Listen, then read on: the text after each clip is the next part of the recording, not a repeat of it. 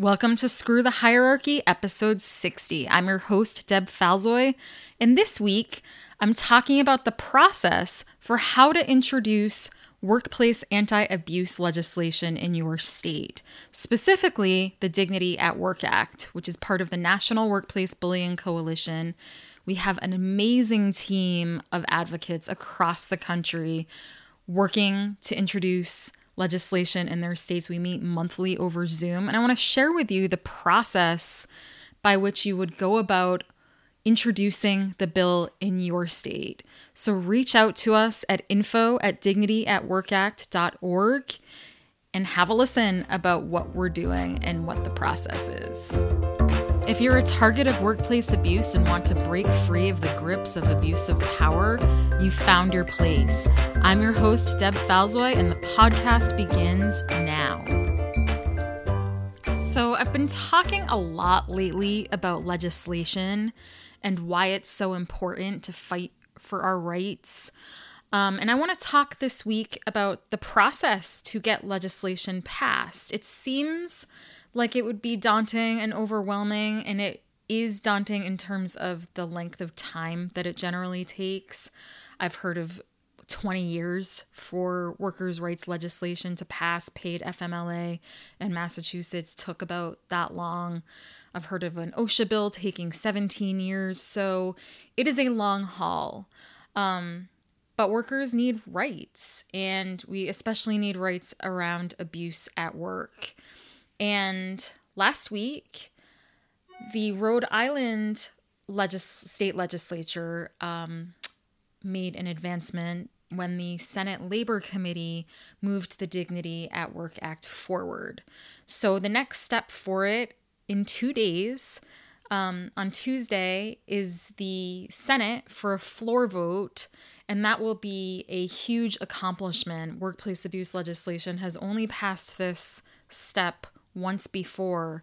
Um, in some states, I'd say about half the states have one year uh, legislative sessions, which Rhode Island does. The other half have two year legislative sessions.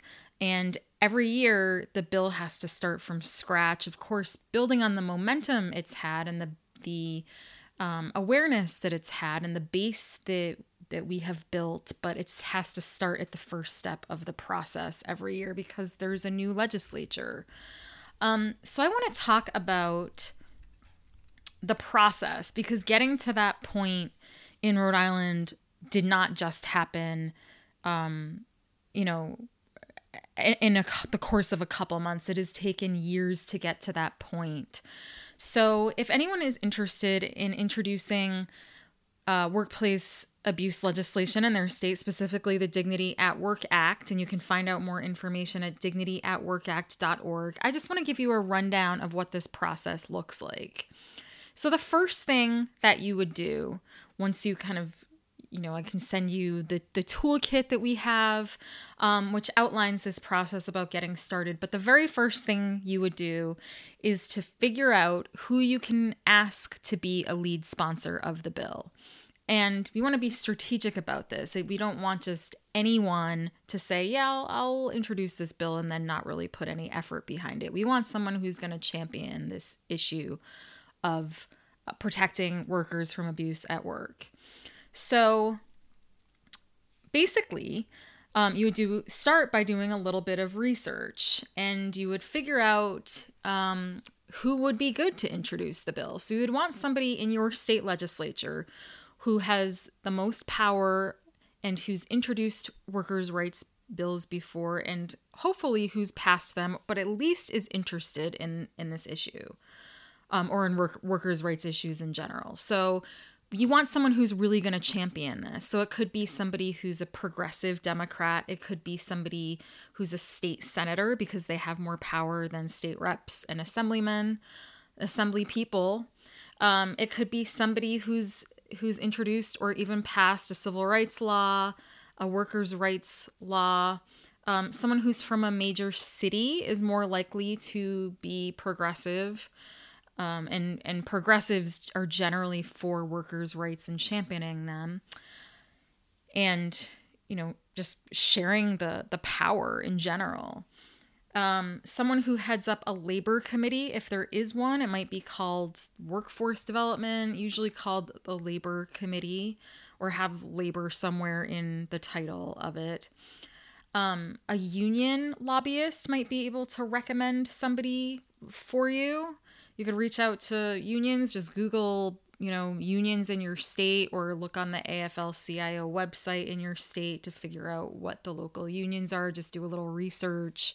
It might actually take a bit of time, but um, th- that doing that that research of unions will be useful down the road anyways to have a whole list of contact people because unions will will hopefully get behind what you're doing um, and then anyone who is in a protected class who has protected class status um, will be more likely to have experienced abuse at work whether there is discriminatory intent or not with white men having the majority of power positions in the US workforce, that leaves anyone who's not in that demographic to be more likely to be a target. So we're looking at women, black legislators, Latinx legislators, anyone in the LGBTQ community, um, perhaps somebody with a disability, anyone who fits into one of those categories.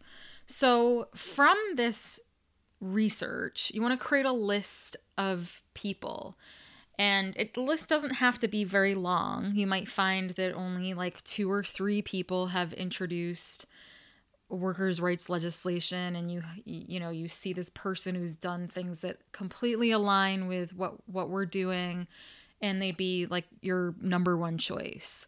Um, you don't have to exactly rank them, but just have an idea of like who you'd be, who you know your number one would be.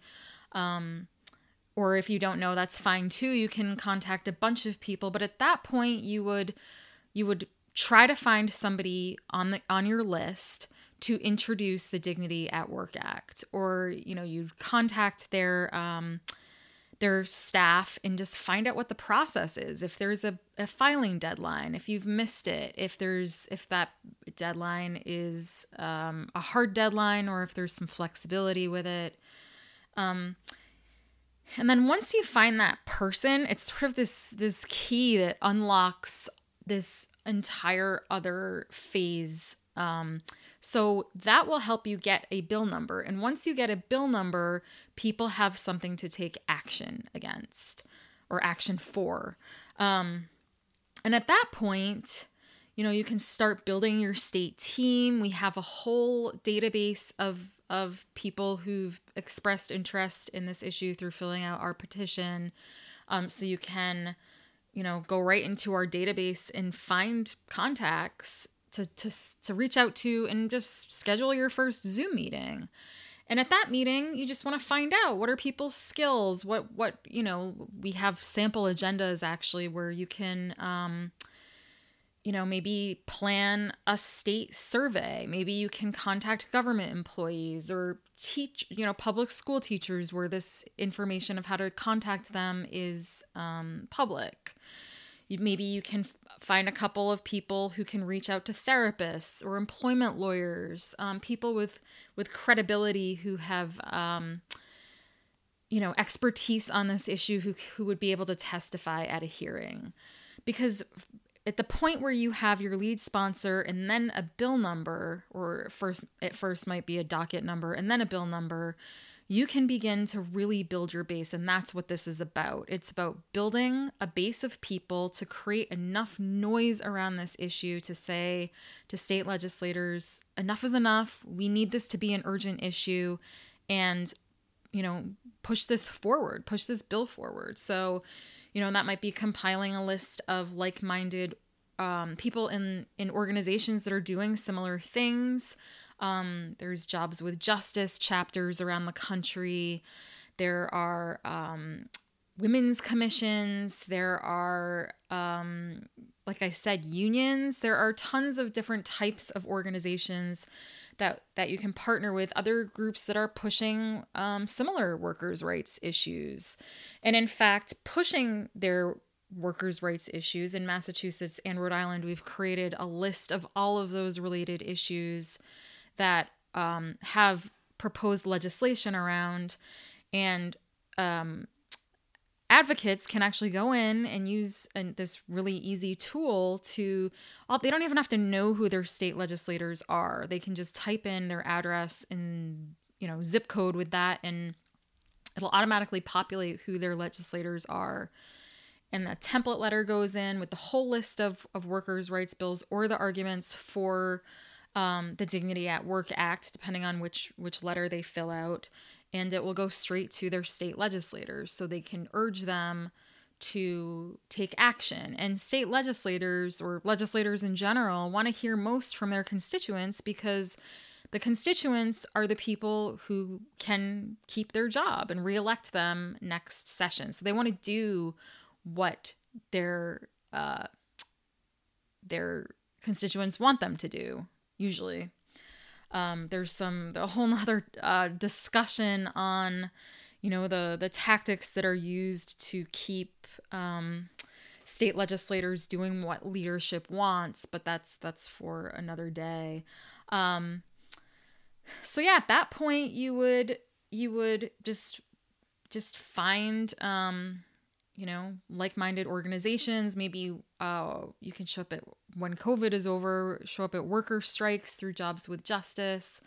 Um, anything where you are both supporting workers and their rights and getting um, support for the Dignity at Work Act. So that's the basic gist. All throughout this process, it's basically building awareness about what this issue is, trying to make workplace bullying or workplace abuse a household term, and then simply getting people who support what we're doing to contact their legislators directly. And the more people we get to do that, the bigger our movement will get, the stronger our laws will get uh, for workers, and we will have safe workplaces. Thank you for listening to Screw the Hierarchy. If you feel like you need more help, I have a free guide to recovery steps at dignitytogether.org slash targets and a sign up for daily boosts through your inbox at the same place. All of the content in this podcast was created and edited by yours truly, Deb Falzoi, and the music you heard is from Kevin MacLeod. All right, have a wonderful rest of your week, and I will see you on the next episode. Bye.